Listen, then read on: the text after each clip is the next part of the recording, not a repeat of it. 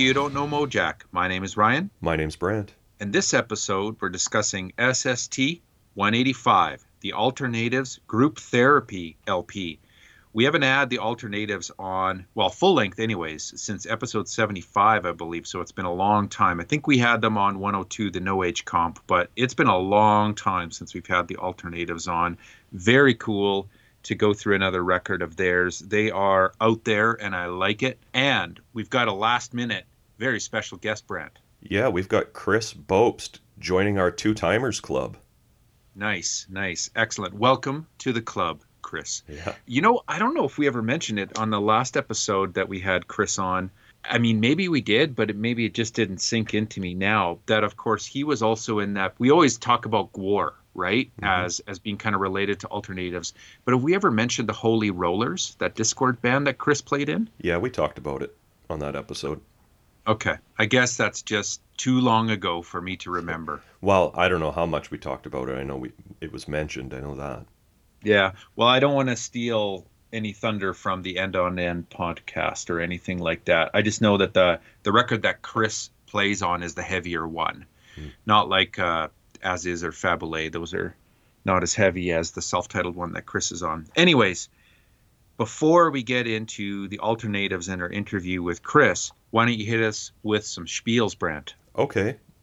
My first one, Ryan, is a is a little bit of a tribute to a, a rocker that passed away last week. Darrell Bath is his name. I don't know if you saw that.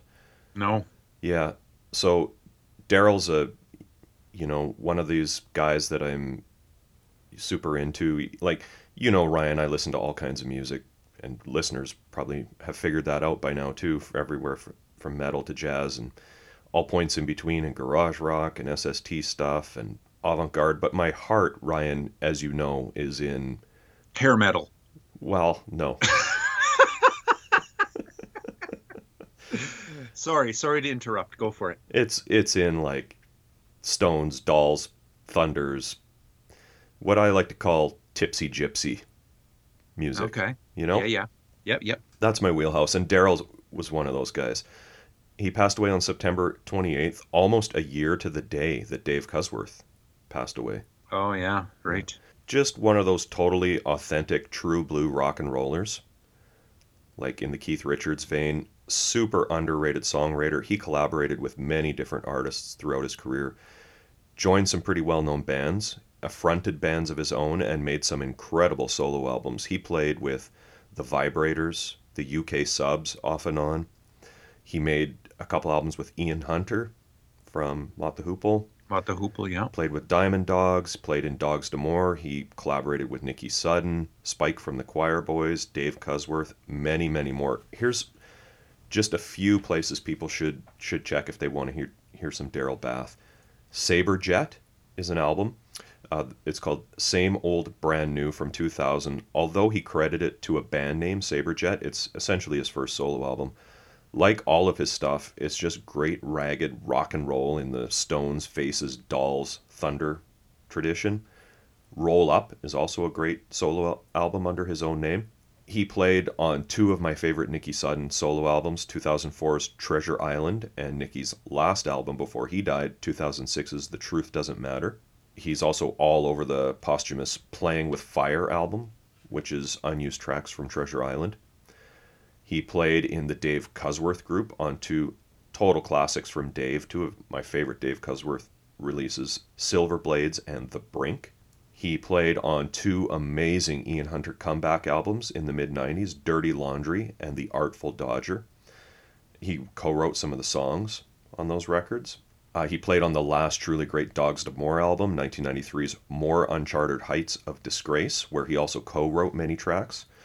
He also played on frontman Tyla's debut solo album from the following year, The Life and Times of a Ballad Monger. But the absolute highlight for me, Ryan, is the band he formed with Honest John Plain of The Boys, the fantastic Crybabys. Their debut album from 91, Where Have All the Good Girls Gone, is just a stone cold classic. Again, in that Keith Thunders vein. You know, everybody in the band just looks like Steven Tyler's mic stand. If you're going to track down one thing that I've mentioned, try and find the 2003 comp, What Kind of Rock and Roll. It contains uh, their pr- their previously unreleased second album and the first one, which I just mentioned, and all the singles. It's a phenomenal collection. Uh, if this kind of stuff is your cup of tea. So I'm just looking on my shelf here, and I've got this one, Crybabys Daily Misery. Yep. Is that is that one to get to? Yeah, that's That their a- last one. It's probably my least favorite of the Crybaby stuff. There's Okay. another one called Rock On that that is really good. That's a good record too, but the other stuff is is preferable for me, anyways. Okay. So the one I have, and I don't know where I picked it up, but it's probably the least recommended. Still good though. Still good. Yeah. There are some great pictures inside this thing, though, I must say. Like Oh, this yeah. one. Honest John Plain, just down with Steven Tyler mic stand going on. Playing a Les Paul, you bet, man. Those guys are all legit rock stars. There's another picture in here of Darrell Bath and Honest John, like just probably doing a major acoustic strum session and pounding through many cigs while doing that. Yeah, man. Like if you ever see that that double CD comp, what kind of rock and roll, pick it up. You'll I guarantee you'll like it, Ryan. That's the one I should get. Okay. Okay, Ryan, Yep Roc is reissuing the first Salvation Army single, Mind Gardens, as a double seven inch for its Oh, wow. for its 40th anniversary. Listeners will know already, Ryan, this was originally released in 81 as New Alliance Records 6. As far as I know, it's never been reissued. This version has the two original tracks plus two more recorded during the original sessions. It's been bootlegged for sure, Yeah. but it's never really been officially reissued. So that's cool. Yeah, it also contains liner notes from bassist vocalist vocalist Michael Quercio, so definitely check that out. It is limited. Yeah. Rock Doc Ryan, the Sparks Brothers documentary about the band Oh, yeah. Sparks. Yeah, yeah. Did you check that out? Yeah, have you seen it? Not yet, but it's on my to-do list Oh, for man. sure. So it's about the Sparks bro- the the Sparks band and the two brothers Ron and Russell Mael, directed by Edgar Wright, a big name director. He made a bunch of Hollywood blockbusters like Ant Man and Baby Driver, Shaun of the Dead. It's obviously high budget, but this film is a fan's dream come true. This is now for me the gold standard for which all music docs will be measured. Wow. Yeah. Amazing footage, photos from all eras of the band, tons of cool uh, and hilarious like animation. Uh, an unbelievable cast of interviewees, actors, Mhm. artists, Yeah. collaborators, uh, and of course, full participation from the brothers. What an amazing career they had. Sparks are just artists through and through. Like, I must admit to being a casual fan at best, but wow, super impressed by their artistry, uh, their commitment to their vision, their boldness, their work ethic. They built just a phenomenal body of work, had an unbelievable impact, all the while like continually challenging themselves and their audience. This is a must-see documentary, and like I, I've got to get into Sparks. I'm ashamed to say that I don't, you know, don't really know their history. So if you asked a mega fan, they might tell you that some stuff was left out of this documentary, but I would be surprised. Like Yeah. any band that you're a fan of, if they made a documentary about them anywhere near as thorough as this one, like it would, you would just be thrilled. Right on. Yeah, no, I it's definitely on my to-do list. I consider myself similar to you a casual fan, but uh, that is likely going to change after watching it as well. Yeah, it reminded me, not content wise, but it kind of reminded me of that XTC one, where it's like Mhm. this Yep. this is a band that's had some few minor hits, but it ha- has had a career largely based on a huge cult following. Mhm. For sure. Yeah. Yeah, the only rock doc I watched this last week was unfortunately that Woodstock 99 one and it's just it's just endless. The word that kept on coming up the whole time is just gross. Yeah. It's just the worst of humanity. Too Yeah. I, yeah, that one, like, I didn't really know much about that. Woodstock 99 was not on my radar in 1999. No, me either. 90 the Woodstock 94 was though because like Rollins band played that and stuff and and but 99 the new metal barf Yeah. fest. Yeah. No way.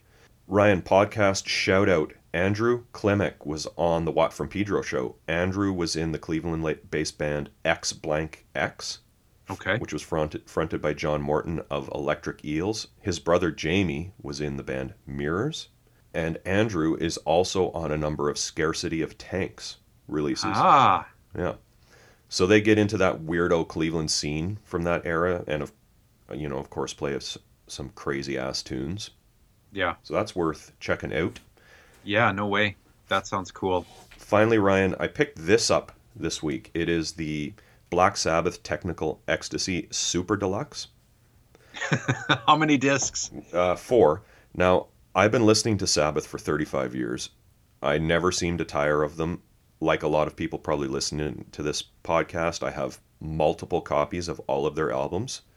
I've got four of Technical Ecstasy now. I love every era of the band. I love the Dio era just as much as I love the Ozzy era. I'm obsessed with Born, the record Born Again with Ian Gillan on vocals. The Tony Martin stuff is totally underrated. This new set is worth the money. The live album is all previously unreleased, which is not something some of the other recent super deluxe editions like Sabotage and Volume 4 can claim, although you still need those too. Hopefully, this version kind of rewrites the history on this album. It, it's kind of unfairly maligned. It, it's got synthesizers, it's less doomy, a little more proggy, but there are some total classics on here. There's basically three versions of the album. All were a fun listen for me. A 2021 remaster, which is cool. The Castle remasters uh, came from unknown source tapes. So even if you have those, or even if you have the black box, you probably need this 2021 remaster. Uh, it also has the now obligatory Steven Wilson mix, and I always enjoy those. A new mix can really make an album sound different, and this this does. Uh, there's a third disc with some outtakes, alternate versions. The synth is way up in the mix on some of them. Comes with a 60 page book, a poster, original tour program. Check it out if you're a Sabbath fan. Right on. I would consider myself a medium to high casual Sabbath fan. Okay. Does that does that shock you? No. No. Yeah, good, good. I'm. it doesn't shock me at all that this is your fourth copy of that record, and this fourth copy has four CDs as well. Yeah, it probably won't be my last version of it either. Yeah, there's never enough Sabbath for Brent. No, surprise there. true. Yeah, well, that's good. That's why we love you, man. I can't wait to see what they do a super deluxe of next. Like the thing about technical ecstasy for me is, you know, I've heard Paranoid and Volume 4 and Master of Reality and the first record a gazillion times.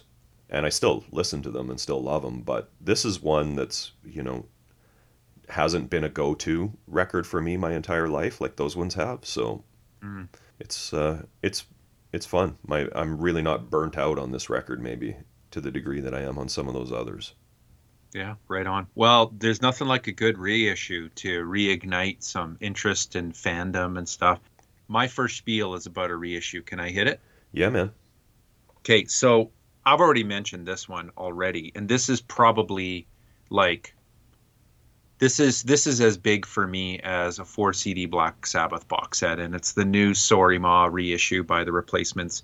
But the Rhino podcast, which I have never checked out, it's pretty mainstream. It's basically an advertisement for whatever they're It's- releasing, right? Totally. It's just a big long commercial for another thing that the the record label's doing. But they had a Sorry Ma forgot to take out the trash 40th anniversary reissue box set podcast and they had biographer Bob Mehr on and Twin Tone Records founder Peter Jesperson on and believe it or not for the ultimate Mats fan some new nuggets on there.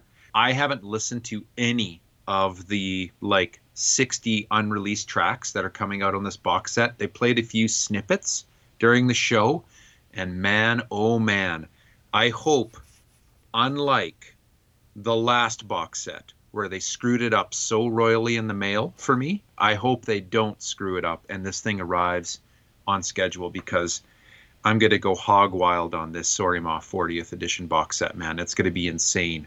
There is nothing like, you know, getting a deluxe edition of some record that you love and just soaking in it, like reading the booklet and just Oh, yeah. getting all the way into it. It's just awesome, man. And Uh, you know, I I know I've complained in the past about some SST cash grabs, like Star Power, for example. but Yeah. like, I just hate it when people bitch, and I'm sure I've done it too. And but like, you don't have to buy these things. No, I definitely have complained in the past about like the uh, the Elvis Costello reissues and the X reissues, where it's like, man, I just bought these, you know, or I just rebought these, and now there's another reissue with like three other tracks that I don't have that you squeezed out of me two years ago. Those ones have really bugged me, but this is no this is no cash grab. This is endless hours of Yeah. new replacements for me and and like formative replacements Yeah, I mean, if the bonus tracks are worth it, which both of these replacements box sets so far, the Dead Man's Pop and the Pleased to Meet Me, have be- both been worth it. yeah sorry ma is going to be way up there Yeah. That I mean, look, here's how I look at it, man. Black Sabbath is a good example. I've been listening to them my whole life. So, if I can give those dudes another 100 bucks of my money for all the years that they've provided me, I'm happy to do it. yeah yeah same here man same here i don't think that there are any more sorry ma era tracks to be released though based on the the podcast though like they've released some already on the cd reissues but this is it baby and can't wait I, I kind of like the replacements are in a sense doing the same thing Black Sabbath's doing. They're not going in order or anything. So it kind of leaves you guessing what they're going to do next. Yeah, it sounds like from the podcast that they're kind of releasing things as Paul allows it, and in the or in the order the order in which that they can get Paul's attention, Right? uh, which I love Yeah. because it's totally random, just like Paul. That's the replacements, man. Yeah, exactly. So that's one spiel, one quick podcast shout out. I've got a second one though. The Vinyl Guide had Kira Roessler on recently. Now Kira was on the Conan Neutron one a few weeks back, and I mentioned that she's on the Vinyl Guide.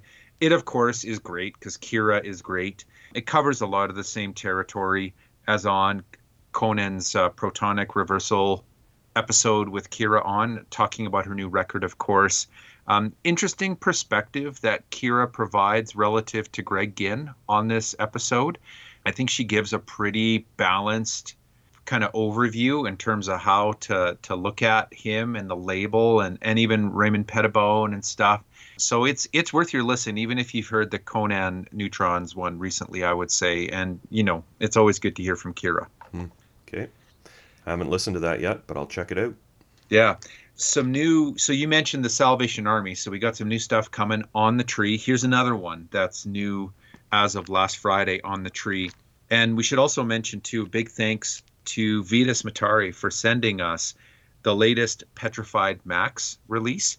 Year Gone By, their CD this year. It's cool. I'm still listening to it. Some jangly uh, indie rock pop psychedelic stuff. It's a great listen. They just released another digital single this past weekend. Uh, this one is called Tomorrow, and the, the digital B side, I guess, is Dancing Trees. Earlier this year, you'll recall, they also released a digital single to coincide with, with releasing their CD Year Gone By. That was the Lucky Couple Thimble of Sun digital single. This one is out there now as of this Friday. Go check out that. The Petrified Max the Trotsky Ice Pick stuff that's coming out in the last couple of years. Very cool. And looking forward to some more uh, re releases on the Trotsky Ice Pick catalog as well. hmm And then finally, I had a quick literature shout out for you, Brent, uh, to check out another new photo book. Um, it's amazing how there are these people who are you know, I guess discovering their roles of film from from back in the day when they were the one at these shows who had cameras. You know, these were the guys, these were the gals with film at the shows, right? This one is by a guy named Kevin Salk, and Mhm. it's called Punk Photos from a Fan's Perspective. Early days of South Bay hardcore punk, with photos of Black Flag, the Misfits, Minor Threat, Circle Jerks, Descendents. I never get tired of looking at these photo books, and uh, especially people in the crowd too. Like You know, seeing if you see someone from a band in the crowd or what they were wearing back then or what shirt they were wearing. I love that stuff. You can get this one from fathomart.com and it looks like another killer photo book from back in the day. Yeah, he's on Instagram. He posts a bunch a bunch of photos all the time. Really Yeah. great ones. Yeah. Yeah, yeah, no, it's it's going to be killer for sure. Um, there's like three or four that have just been announced in the last few months, and I'm happy to pick this one up too. That's all I got. Awesome, man. Should we get some group therapy? I know I need it. History lesson, part one. Okay, man. Like I said, we had the last full length Alter Natives release back at SST 75, Hold Your Tongue, which is a cool record. And we had Chris on that show as well, thankfully. Um, where should we go with this release, man? It is, uh, it's a wild one. Yeah, it is. So, yeah, if you haven't heard that interview with Chris, I, I'm sure we go through the the formation of the band and Yep. uh, the connections with Gwar and that fertile Richmond, Virginia scene. The cool story of how they ended up on SST, which is connected to Always August. Yeah.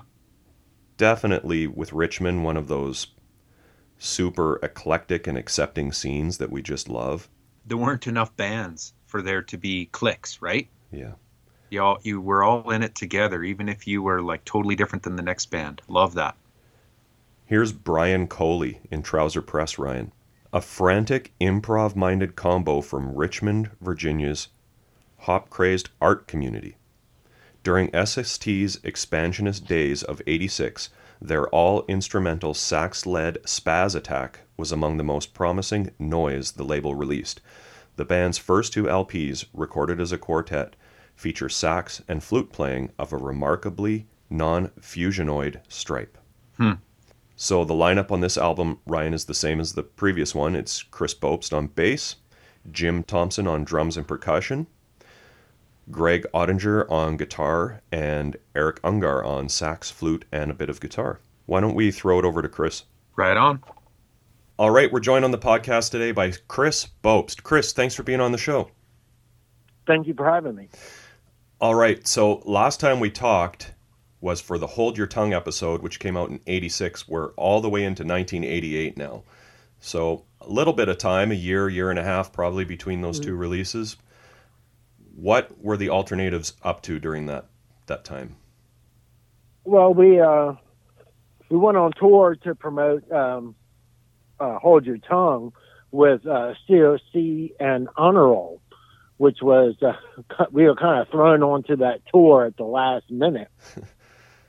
and when we showed up in Athens, Georgia, and hooked up with um, uh, COC, they're like, "Oh, yeah, we just found out that you were on this tour." we're like, "Oh, okay." Honor Roll we knew from Richmond Mm-hmm.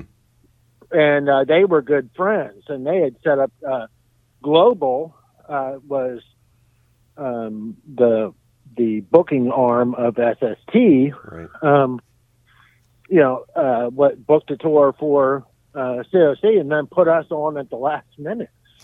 so, you know, everything worked out. Um, the thing was, is that you know that was definitely a square peg round hole Mm-hmm. for us, um, you know, because their audience, you know, was merging into a kind of metal type of crossover, and we were not that kind of band.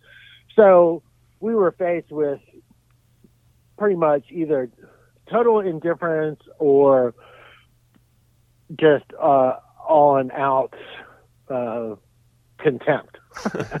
you know, hailstorms of spit, things like that, uh, was kind of culminated in uh, playing Fender's Ballroom, and um, you know we were just spit on by two hundred thousand plus people.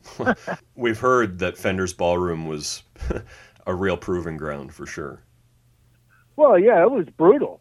I mean, that tour was brutal. I mean, some of the, some of the crowds, you know, we all we made fans here and there, but you know, they were there to see COC. They weren't there to hear some, you know, instrumental, uh, you know, punk jazz band with Right. saxophone. Right. so, but it did kind of strengthen our resolve. It's kind of highlighted by that Fender's ballroom gig because uh, you know, we were just like, fuck you. I mean, it definitely killed like punk rock for us, you know, and the kind of strict interpretation of it. Right. Even though we were kind of falling off with it anyway, it was just kind of like a new kind of uniform you would wear. You know, spiky people wanted spiky hair and, uh, you know, just this kind of conformity. And, you know, that was not what we were about. So it kind of strengthened our resolve. That tour ends mysteriously in Los Angeles. There's supposed to be a whole other trek back home, but for whatever reason, uh, Global dropped the ball Hmm. and sent everybody home. uh, so we drove nonstop from L.A. to Richmond in two and a half days. Wow. Um, and then we did, you know, some more touring after that. But that tour really did kind of solidify our, you know, kind of resolve, uh, you know, to continue. And, you know, to us, it was just confirmation that we were doing something right if the, you know, punker masses uh, didn't like it. So uh, we did more touring East Coast type of stuff and went back to just start writing um, more material. The material became uh, much longer hmm um, because we started listening to not that we just started to, but we started incorporating uh, more jazz and funkier elements and less just kind of straight speed punk rock elements to our music. Right. Which kind of started with "Hold Your Tongue" with uh, uh, "Stinky Hole" and over the counterculture. We were, you know, kind of like expect. You know, we just played all the time, so you know, we just tried different stuff. Yeah, it must have been refreshing to come back to Richmond and that really artistic scene there where the banner of punk rock was much, or the the tent was much wider. Well, yeah, it was just you know we're bands. You know, everybody was kind of influenced by this underground kind of thing. You know, doing your own thing. A lot of it had to do with post punk. You know, kind of like uh, Reg Toriola and Pere Ubu and you know Bush Tetras. Kind of that post punk world. You know, and kind of emerging of cultures. You know, we were all from the DC area, so we were kind of well versed in um, go-go music and you know reggae. I mean, I was you know kind of growing up in the punk stuff. I just thought you had to, you know like that was your thing. You know that you had to yeah that at least initially had to like reggae. I mean, it was definitely a black and white type of thing. You know, Bad Brains were you know big part of who we were. So it was always kind of a you know uh, a cultural type of thing, you know, and at that time was kind of weird. Uh, you know, and, the, and Richmond had the good guys. You know, it was all black band as part of the Black Rock Coalition, and it was you know fairly fairly well integrated uh, scene of you know different types of influences. So everybody kind of fed off each other. Right. When you went up to DC to play shows, what what kind of shows did you play there? Like what kind of bands would you have been paired with? Kind of weirdo bands, you know, not really. You know, we did some shows on the road with, with you know various like Dischord bands and stuff, but um, you know, we played early shows with Fugazi, hmm and uh, you know, we played with the Bad Brains, you know, people that we knew. Um, so, and none of that was you know weird, you know, because it was at that kind of point where people were, you know, hardcore was expanding Right. um, you know, starting in probably, I mean, to me, you know, hardcore kind of died in '83, you Yeah. know, and then kind of touch and go and, um, um, you know, SST, Alternative Tentacles, you know, the stuff coming out of Texas and Chicago, and you know, was was different, you know, because you know the people that started playing during hardcore, which we all did, just got kind of, you just kind of moved on, you Yeah. know um, and it just kind of made sense. Yeah, outside of the COC experience, I feel like there would have been way more bands around this point that Alter Natives could have paired up with that would have, you know, been more Oh, like-minded. Oh, sure, but it was still, you know, it, you have to think the '80s. It was really kind of hard. Uh, you know, to find, you know, get your foothold anywhere. Because, you know, I mean, there was still the tyranny of the brick and mortar. Uh, you know, and yeah, we had a record out on a underground label, but that didn't mean anything. Yeah. You know, it's like the hipster record stores may have one or two copies of it. And, um, you know, it was a hard sell, even for, you know, much more established acts. And it was still, you know, like having all original music was still kind of, you know, in some parts of the country, very weird. You know, For sure. people would still yell "Free Bird." You know, I don't know any of these songs. You know, so that was still prevalent. You know, and I mean, radio was still the same. You know, this is at the dawning of college radio, so uh, it was still a, a uphill battle to get heard anywhere. Tell me about radioactive audio and Adam Green. Uh, well, Adam was uh, a friend of uh, Greg Ottinger's from Reston, Virginia, and he was, you know, he had a nice stereo, and he liked the resonance, and you know, he liked a lot of the stuff that we did.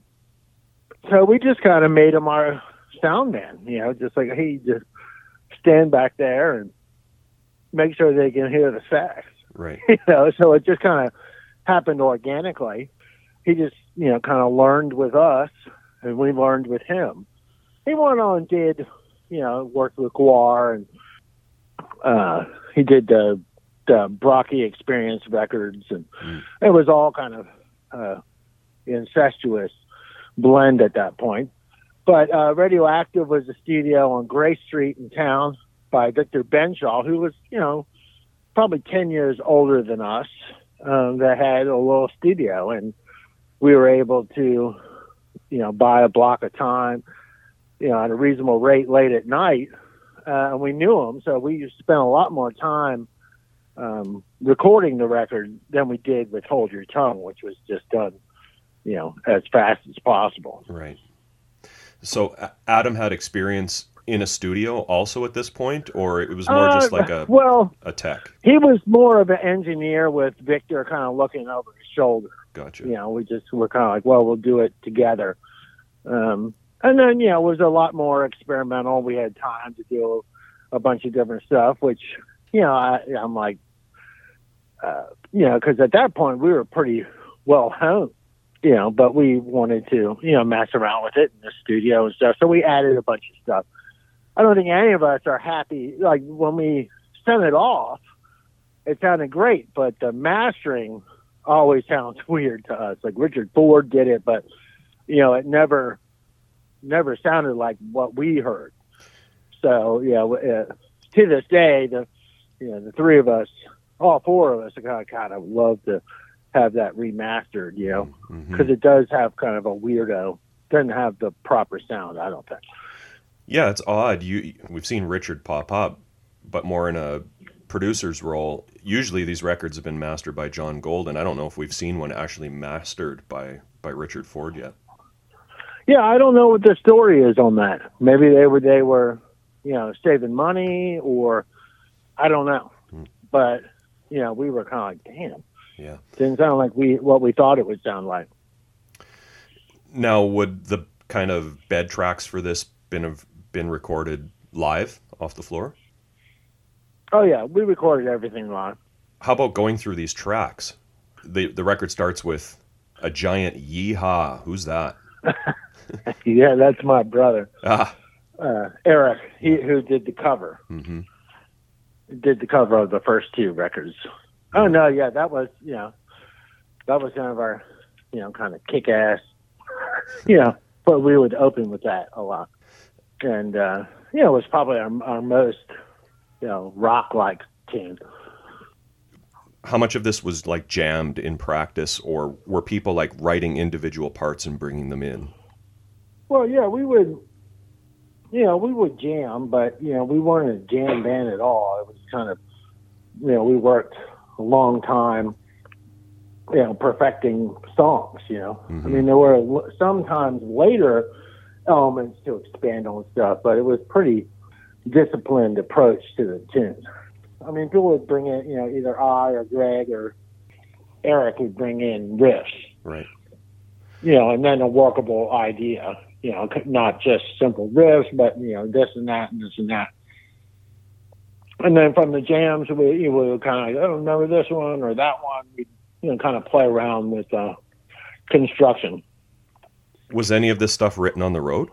Um, sometimes, you know, when we would, you know, have sound checks, we would, you know, play stuff that we had put together. You know, we were putting together at the time, Mm-hmm. and then we recorded that uh, group therapy when we came off tour. We did another national tour right before we recorded that. one. So you were tour tight. Oh no, yeah. Yeah. I mean that was the whole goal. Like, okay, well, you know, and we always did weekends and Mhm. you know long weekends, and then this was probably like an eight week tour. So Mhm. we were like, yeah, we'll want to record the minute we get back. You know, So you were playing all these songs on the tour. Yeah. yeah. Uh, Mayo Bridge to Cuba. What's the title reference? Mayo Bridge to Cuba is actually uh, a bridge called the Mayo Bridge uh, here in um, Richmond.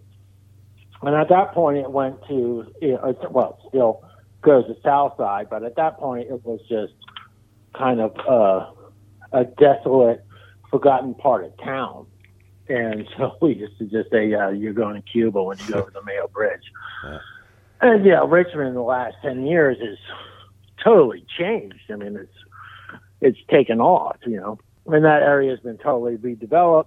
And um, you know, the Richmond that we, you know, uh, came to and grew up in is you know rapidly, you know, gone if, if it still exists. right. Because Richmond was basically a burnt out shell. I mean, after the white flight of the 60s, after Kennedy and King get shot, you know, the tax base in Richmond didn't come back until really within the last 10 years. Mhm. So in the 80s, it was like, I mean, it's also what we loved about it was because it was no man's land. I mean, you'd be like, where the fuck is everybody? and it was cheap right on the East Coast. Uh, so, you know, we could go play DC, Baltimore, Philly, New York, Boston, you know, and, you know, could be home Right. and pay a fraction of the cost that we would if we lived in any one of those places. It's true. Yeah. So, and you know, we were in Gwar for a while, so there's no way Gwar could have started in, in any other city just for the, you know, volume, uh, how cheap space was, and you know, and how close everything was together. Right. You know, you go. I, I didn't have a car. We had a band van, but when I was home, I rode my bike everywhere. You know, so uh, as you know, Northern Virginia refugees, that was you know kind of a god, you know, unbelievable to us. So For sure.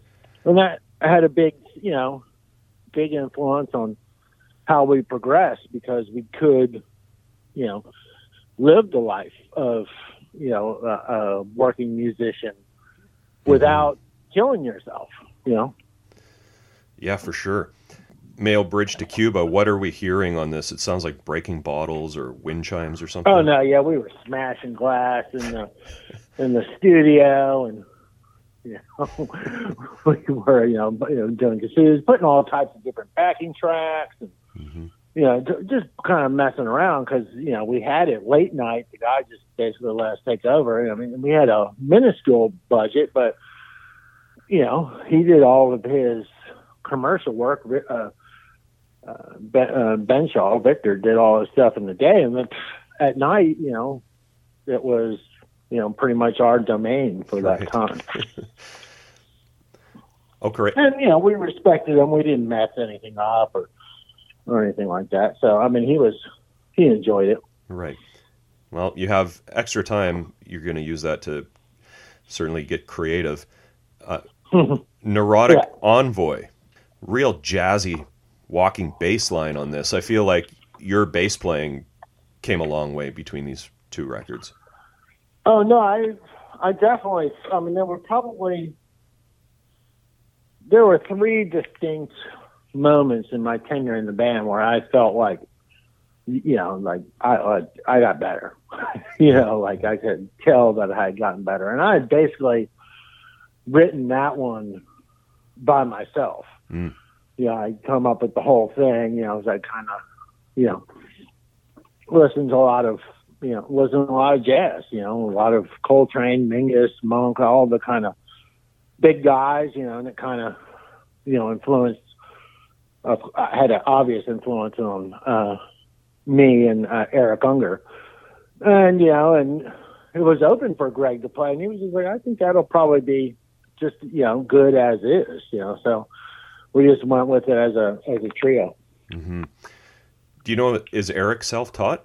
Uh, he, I think he had some lessons, but primarily self-taught. And then also during this time, he started playing more guitar, so he was starting to have more um, more interest in composition.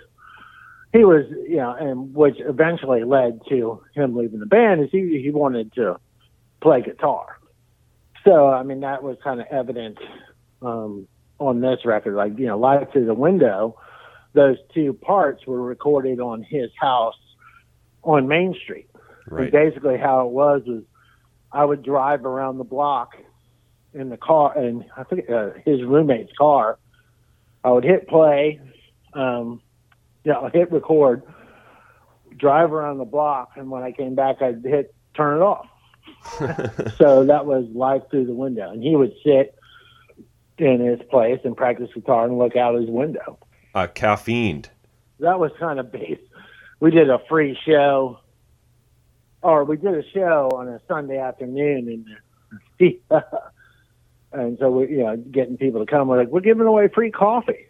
So, and we love coffee. You know, we were crazy coffee heads, and so we drank a ridiculous amount of coffee, and all of us would agree was probably the single worst show we ever played because we were so So, So caffeine, so coffeeed up. Oh yeah, it was it was horrible. I mean, it was just so stiff and agitated. I mean, it definitely felt like like we were caffeined. You know, like oh god, you know, horrible. I remember we played that one high on caffeine, and wasn't it just horrible? So didn't have the name at the time, but after that gig, uh, we came up with caffeine. Gotcha. Yeah. Life through the window part two. I also hear some samples on there, like uh, the dog barking. I think is probably No, sampled. no, that's that's just recorded live. oh, really? Yeah. it was just, you know, recorded in the neighborhood. And just, you know, I think we did a lot on Tascam two track. Mm, okay. Tim Harding was good for a couple of laughs on Poindexter. Yeah, well, at the beginning of Poindexter, which is about Poindexter in the, um, in the, uh, at the time was the Reagan hearings. What's his first name? I forget. But we had like a bunch of laughing that we, we cut it out beforehand, but we still credited him with being there. Mm. And so that was kind of our John Poindexter, you know. Mhm. What a fucking asshole. I mean, we all hated, all hated Reagan, hmm you know. So that was kind of, you know, our, as, as political as we got as a band. Yeah. uh, and then the song "Ripe," for sure. That bong hit. That's none of you guys. That's sampled, right? oh, no, yeah, that was, uh, that was actually one of the first tunes that we wrote after, um, after Hold Your Tongue. After all that material, that was kind of the first one that we came up with. Hmm. And yeah, yeah, we were, you know, was like heroic, heroic amounts of weed at that point.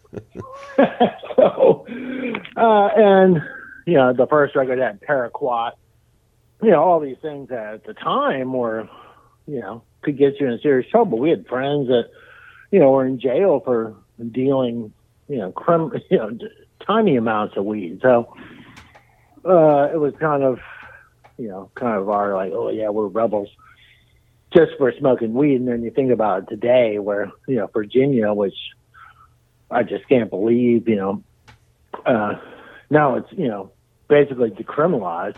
Right. And what was funny is that when it happened, the, guitar, uh, Greg got in touch with me. He's like, "Do you remember when I got busted? We we were playing at JMU, which is a college here in Virginia, and we were in the dressing room with a friend's band, and we were smoking a little bit of weed. Turns out, the campus police officer, uh, campus cop, which was just a college student, called the cops on us. I walk out of the room, you know, 30 seconds before the cops come, and they bust Greg with literally like a thimble of weed. Oh wow. And so Greg has to go to court, and you know, so they they, read, you know, about to read the verdict. Greg Ottinger, um, seven years, No. and she lets that shit hang in the air for you know two three seconds, and um, she said suspended, uh, providing that you know he has no relapses in the next year, or else he spends the full seven years in jail. Wow. And again, this is all for, I mean, it was like a thimble of weed. You know, I left the room because I was like, ah, we're done. you know what I mean? That's why I left. Yeah. And it totally, you know, fucked him up bad. And then, you know, because we were not drinkers, hmm we were, you know, pot smokers. That's what we did. And, uh, and he was one of the biggest the, the of the band. I mean, he was had to have it. and uh, so, as part of his probation, they're like, "Oh, you got to go to AA." Wow. Why'd you going to AA? And then within about a week, I was like, "Oh, okay, now I know." Because he couldn't smoke weed, but he could drink beer. So he started drinking beer. So we were like, God, it's like a self fulfilling prophecy here. You know, like God, you want him to drink beer and become an alcoholic. So, but you know, he went through the year, you know, and didn't go to jail. But you know, that sat on his head Yeah. right around the time, right around that time. Yeah, that's crazy. Yeah, I mean, yeah, we were all horrified. Uh, the next track, Ringworm Wigwam, is that kind of considered two separate tracks? No, we were, you know, that was kind of like, uh, you know, a, kind of a, a slower, more, maybe not slower, but a, a kind of more moderate uh, pace version of over the counterculture, Hmm. kind of like our as close as we ever came to a ballad. And sometimes we would stretch that out live, like the the open, you know, we'd have a build up to the beginning, you know, kind of that fast waltz type of stuff. hmm What's going on at the end of this record? It sounds like a film roll or something with some street noises or a, a bar or a cafe. Oh yeah, that was the, just kind of the the world of Richmond uh, that we took out walking around Oh, okay. uh, the town at that point. Because we had like a Tascam that we could walk around with, so we put that in there. now it says on the back of the LP it references an 88 tour, so I'm assuming once this came out you were back out on the road. Oh no, yeah, I mean that was our. I mean we kind of took the, you know, Black Flag. You know, we were. I mean, what we wanted to do was play. You know, and we took that kind of work ethic to. That's what we figured we had to do was just play, and that's what we wanted to do. You know, we play in L.A. We do eight record stores in a day. You know, and anywhere we could do a record store on tour, we would do it Right. um, just because you know it was like virtually impossible to fight, you know, Prince or Bruce Springsteen in terms of getting heard. Mhm. You know, it was um, really, really kind of impossible. you know, and, and this is you know years before Nirvana kind of bust open that door. But even by that point, gr- you know, people had kind of returned to this kind of classic rock mentality. You know, to me, I always think Nirvana, Dinosaur Jr. Um, are kind of like a, you know, it's a kind of a throwback to classic rock in a lot of ways. Yeah. There was that great period, you know, probably like 84 to 88, 89, where it was, you know, everybody different ball game. You know, rock music was dead. You know, the kind of trying to figure out the next step, and then the next step was kind of a step back. I thought, as good as those bands were, it was still kind of, you know, back to pre-hardcore influences. Any chance, Chris, of this album showing up on your Bandcamp page anytime soon? Uh, it might, you know, uh, you never say never. if I can get the time, or you know, Jim can get the time, we'll probably put it up there. Mm-hmm. Now, after this record, h- how long until Eric left the band? Pro- uh, after that '88 tour, we came back, and you know, just kind of, we could tell he was unhappy. It was always, he was always kind of a. Uh, we used to call him Captain Sunshine as kind of a joke, right? Because he was always kind of you know, a morose character. Mm. But, you know, I mean, we, we got along with him. He was a couple of years older than us. So he always felt, I, I guess he kind of felt that, you know, an outcast. And then kind of his, you know, he had different, different goals. Right. You know, whereas the three of us were fairly well unified in a kind of vision, you know, because we started playing before he even joined the band. So, uh, just kind of seemed like a natural progression. And then when we played our first show in town without him, I mean, so many people were like, you know, I mean, I always knew he was kind of a polarizing character, mm-hmm. but you know, after he left the band, it was like, you know, we suddenly became so much more palatable to people, which I was kind of like, oh shit, Eric was like the asshole repellent, you know, so but definitely, you know, it, it, definitely changed our perception, you know, and you know, the crowd. We definitely became much more, um, uh, you know, palatable to people, mm-hmm. you know, without that sax or flute. Right. And then easier for sound men. We were like easy, you know, set up. We could go in and you know knock something out pretty quick. Right. Right on, Chris. Thanks so much for taking the time to talk to me today. I really appreciate it. Good. No, yeah, thank you for doing it. I really appreciate that.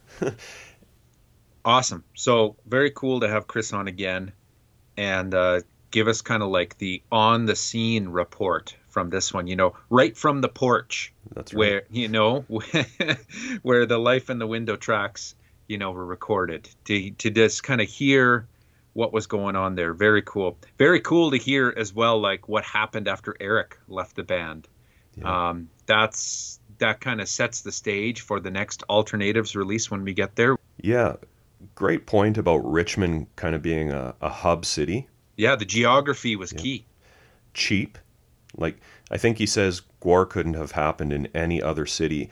And if you read that amazing book on Gwar, Let There Be Gwar, uh, they talk about you know the warehouse space that they needed just to house all that stuff and to create it all, you know, slave pit and moving from around to cheap warehouse space in Richmond and stuff like that. Like yeah. they they always rented out huge warehouses. Reminds me a bit of the New York scene in the early 80s where you hear, you know, about Michael Gira, for example, renting out uh, entire warehouses. Yeah. In the early 80s. Yeah, there was a lot of that in uh, that Chris Frantz book I just finished reading too, talking oh. about that the late 70s, early 80s, renting out spaces in uh, New York and how, you know, it was real helpful, I guess, to be located close to all the clubs too. Yeah, I got a copy of that, by the way, based on your recommend. Did like, you? With the oh, Ramones. Yeah. I gotta get. I gotta hear the Ramones mentions the first few chapters, you're gonna laugh reading about the Ramones and the tour with Talking Heads in Europe. Yeah, let's get into this record, man. History lesson, part two. So it was released, Ryan, on June 20th, 1988, on LP, CD, and cassettes. Every song on the record is credited to the entire band, as far as yeah. writing goes.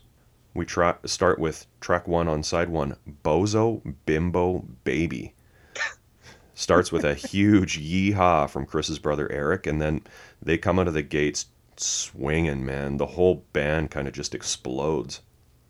Yeah, there's some serious metal chords and shredding on this, and then it ends with like this just scorching flute solo, right? Lots yeah. of cool transitions and layers in this tune. Yeah, I think Chris said they would often open shows with this track. It's got mm, almost a Middle Eastern vibe on the sax. Yep. Greg Ottinger just going off on guitar. Love the big dramatic switch halfway through where they go all psychedelic and Eric switches to flute. Monster track, man. And then we go to the second track, Mayo Bridge to Cuba. Some of the parts here kind of remind me of Blast a little bit. They just have Oh that, no way. Yeah, they just have that really heavy, dense feel. Yeah. Lots of great twists and turns, some congas or a tabla. I'm not sure which, but Jim Thompson is credited with playing both on the album. Mm-hmm. Yeah, it's it's got kind of a cool swung beat with lots of different sections, and I agree, very dense. Cool guitar effects on it too, Yeah. that kind of add to it. Track three, Neurotic Envoy. This is one where Chris brought in the song almost completed. A really strong bass line, very jazzy. No guitar Mhm. in this song, just bass drums and some great sax playing from Eric. Yeah, definitely jazzy for sure. Jazziest so far. Yep. Track four, Caffeined. Love the story Chris tells about basically being paid in coffee for a show. The Well, sometimes sometimes you takes what you can get. That's right. The title suits this song. It's very a very jittery song. Yeah, a bit funky, a bit jazzy. Um, it's got that telephone bit at the end too. What do you want? Yep. I, I cannot hear you. And then we end side one with Life Through the Window Part Two. Cool Mhm. cool that they put part two on side one. Yeah. I totally thought that savage sounding dog was sampled. No. Yeah. It's it's real apparently. Starting up of a car, some rain outside, sax solo on the porch, just kind of jamming by yourself on the porch while the world while the world kind of passes by. Very Yeah. sax very saxophone. Kind of reminded me of that Mr. Wrong, NoMeansNo song, I'm Doing Well, I think I'm doing called. well. Yeah. Yeah, Yeah. yeah. They were really having fun with this record, and like being experimental and trying lots of different things, for sure.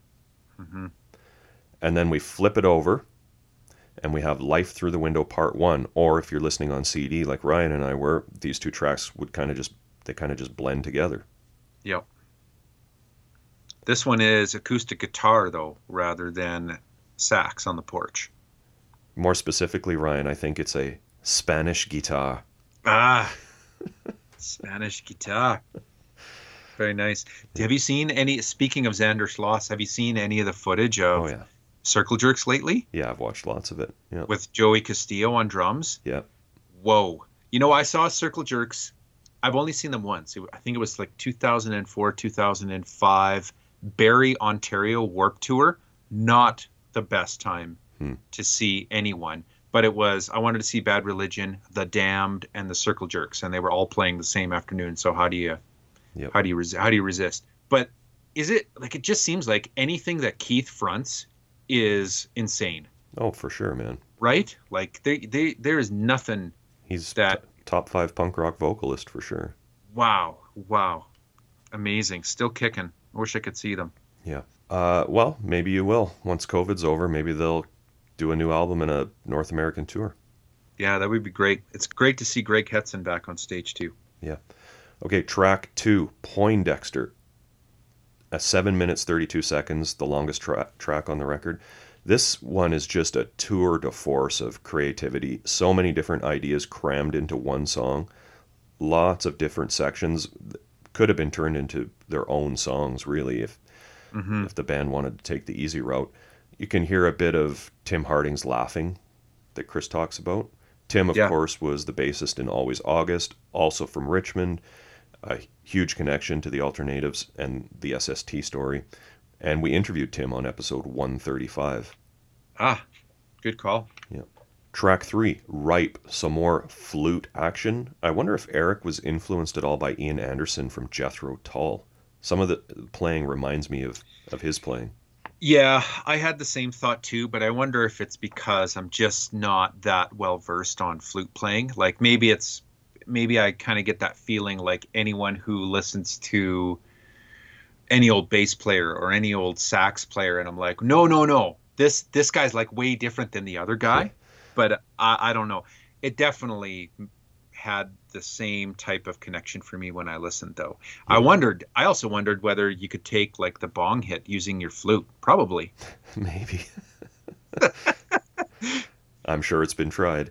Uh, yeah, I mean, it might just be the fact that it's flute over a over Rock. a rock. You know, that's Yeah, yeah. making me think that for sure.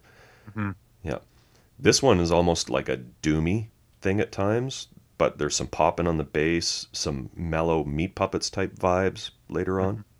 Yeah, Ryan, there's also a backwards message after ripe, ripe, which I'm kicking myself. I failed to ask Chris about, so we'll we'll have to update that on a future episode, or maybe if Maybe some, Chris will let us know and we can get it on, or someone can do it. Send Yeah. it to us. We'll get it on Instagram or something.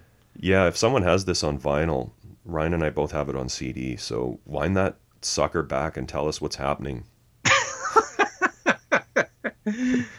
Yeah, I'm sure it will make everything make sense on this record. So we we it feels a little unfinished to not, you know, and I it's I kind of feel like I really dropped the ball because I usually have every one of these, and I've just never seen this one over the years on vinyl. I will pick it up next time I see it though, for sure on vinyl. Yep. Uh, and then we end the record with Ringworm Wigwam, another track over seven minutes. They pull out all the stops for this, the final track. It's a real Oh, epic. yeah. It's a weird one, seems to have a kind of central theme they keep returning to, but it's kind of hard to pin down. Mm-hmm. Yeah, there's some weird breaks in the song, like, or well, there there is that break in the song, I guess, where there's like the splash and engine sound and crowd noise and birds chirping, just some The tapes. I sounds guess. of Richmond, man. You can kind of hear Yeah. some like grunting or something going on. Slowed down acoustic guitar bit, which is cool too. That's it. That's the record, man. Do you want to hear what the spaceman said about this one? Always. Here's what he said about Alter Natives group therapy. Shredded shards of guitar imbued with an unholy energy come to life and march in a ragtag formation. Led into battle by the ravaged bones of an aged alto sax, the Alter Natives, with banners unfurled, carry the fight onward. The right not to speak, the right not to be like everyone else. Very true. He had a way with words, hey? Eh? Oh, yeah. Here's a ref- few reviews that Chris sent me. You are that rare breed of individual. You thought Miles Davis was really onto something besides heroin in 1968. and har- harbor a secret love for red era King Crimson. Mm. Well, Red is one of my favorite yeah. records, man. With John Wetton on bass, playing that P bass with the pick. It's so NoMeansNo. Love it. yeah, it's not a secret love for me. Um, Do you Oh. have a four disc edition of that one? no, I don't. There's, There's one with like There's one like 30 discs, right, or something? Yeah. I've seen it. It's like 400 bucks. Yeah. Ugh, same with the first record too, in the Court of the Crimson King. that's pretty recent. That one though, Yeah. right? Like last year. Yeah, I think the box set's called 69 or something like that. Whew, I want. Yeah. Uh, the review goes on sloppy horns make your pecker harder than calculus. Keep going. Alter Natives are a ferocious, intelligent instrumental band, abrupt changes in dynamics and tempo, determined and forceful jam based compositions made good, bringing to mind the Lounge Lizards had Greg Ginn and Bill Bruford been in the band. Hmm. You hear a lot about them being referred to as like a jam band, but Chris is pretty adamant, you know, these songs Not- were, they didn't jam. Not so. Not Yeah. so. The solos may have been improvised, but this this is not jam music. Yeah. Here's another one, another review. Creating a soundscape that coalesces and juxtaposes, melts your mind, chills your bones, and kindly rezips your fallen zipper. Group therapy should not be missed, for it is bliss, a music of structured ideas which fuses many elements and influences, from Thelonious Monk to Sonic Guitar Whale to John Cage and James Chance Mm. into strong and comprehensive compositions. The innovation and growth is readily apparent as relative to their first album. The material is dense yet expansive. The production and engineering effectively reveal the multiple layers of sound and structure. This band and album boldly go where no band has gone before, and they definitely seek out new life. Your speaker, your speakers and ears will oscillate and shudder in multiple orgasms. Who wrote that one? Does I- it say? I don't have a credit for it. Oh, that's too bad. Yeah. That person deserves credit. Yeah. Definitely, I would say a big leap forward from Hold Your Tongue. I haven't listened to that record since, Oh yeah, you know, since we did that episode 110 episodes ago, but yeah. I listened to it just once this week to kind of ground myself for this, and yeah, they they grew huge, huge in that year, year and a half. yeah. Should we do the artwork, man? Yeah, let's do it. Okay, so we've got some Bopst art front and back. Eric Bopst does the front cover, just like he did on the first record, I believe. Um, another colorful psychedelic. Hard to tell what the the medium is. It looks like pastel almost, Yeah, rather than rather than pencil crayon. If I were to guess, maybe it's paint. Hard to tell. Um, I've just got this dinky little CD, but it's uh, it's cool. And there's this random little, almost looks like a porcelain face in the middle.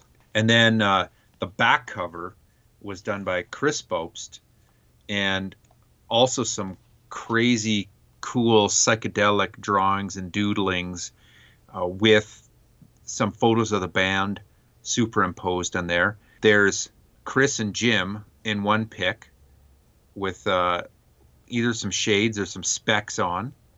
They both look like it's again. It's hard to tell on my CD. It looks like they're uh, sporting some uh, some soul patches hmm or something, which is which is totally fitting.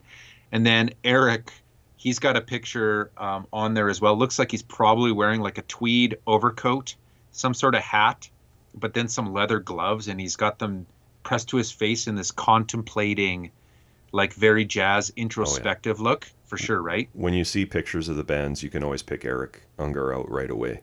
Yeah, for Yeah, sure. He looks like a jazz man. And then there's well, and then on the other side of the spectrum, there's a picture of Greg just in some looks like some shorts and that's it. And he's just sitting on the ground. He's probably just roasting from shred melting his frets at a jam. Yeah. Looks good there. Um, and then Adam Green, the engineer, a picture there with uh, looks like he's holding a bunch of RCA cables in his mouth and on his head, maybe as dreads. Maybe. I don't know. And the photos are by Richard Rogoff, Sharabay, and Kim Kuzniewski. I couldn't find anything on any of those folks. Their only credits I could find were for this record. The thank yous are cool though. Thank they thank uh, it's lengthy. It's a lengthy thank you list too. They thank Greg Ginn, Chuck D, Rich Ford, everybody past and present in Gwar. Always August, and then it says the only punk band. I love that. Lawndale, Porn Orchard. Love that. Jackonuts. Remember I just talked about Jackonuts? Yep. Love that. Honor Roll. Also love them. Uh, the DC space. And then, as you mentioned in the interview, it says, come see us on tour in 88. Yeah. That artwork of Chris's on the back looks like something you would doodle in class. Oh, for sure. Yeah. For sure. You just have a piece of paper and you're doing anything but paying attention. Yep. I think all we've got left is the ballot result. All right. Ballot result. All right, man. What were your faves? I liked Bozo Bimbo Baby, Mayo Bridge to Cuba, and Poindexter. Ah, those would be my top three as well, for sure. I would, I'd maybe lean towards Bozo though, because it's the set opener, right? Let's do it. Dunsky. All right. Thanks to Chris Bopst for coming through at the 11th hour. That just goes to show we'll do whatever we can to fit in someone on the show here. So always hit us up. We love it. Thanks so much, Chris. Yeah. Woo, Ryan, what's next week? Next week, we are going to a Brian Ritchie release. It's SST 186, the Nuclear War 12 inch. And we've got a special guest, Brent. Yeah, John Kruth is on the show, and it's a great interview. Everyone's going to want to check that one out. Right on. Hey everyone, thanks for listening. You can find us on Facebook, Instagram, Twitter, Tumblr, all at Mojack Pod. We post all kinds of info tons of pictures of the bands and albums we discuss on the show. Our blog is mojackpod.com. Please check it out for some exclusive content. If you like what we do and want to support the podcast, the best way to do that is to tell your friends about the show. Subscribing, rating, and reviewing on iTunes is also appreciated. We love hearing your opinions, corrections, and feedback, so feel free to post on our social media sites and send us an email to mojackpod at gmail.com. Thanks again for all the support, and we hope to see you next week.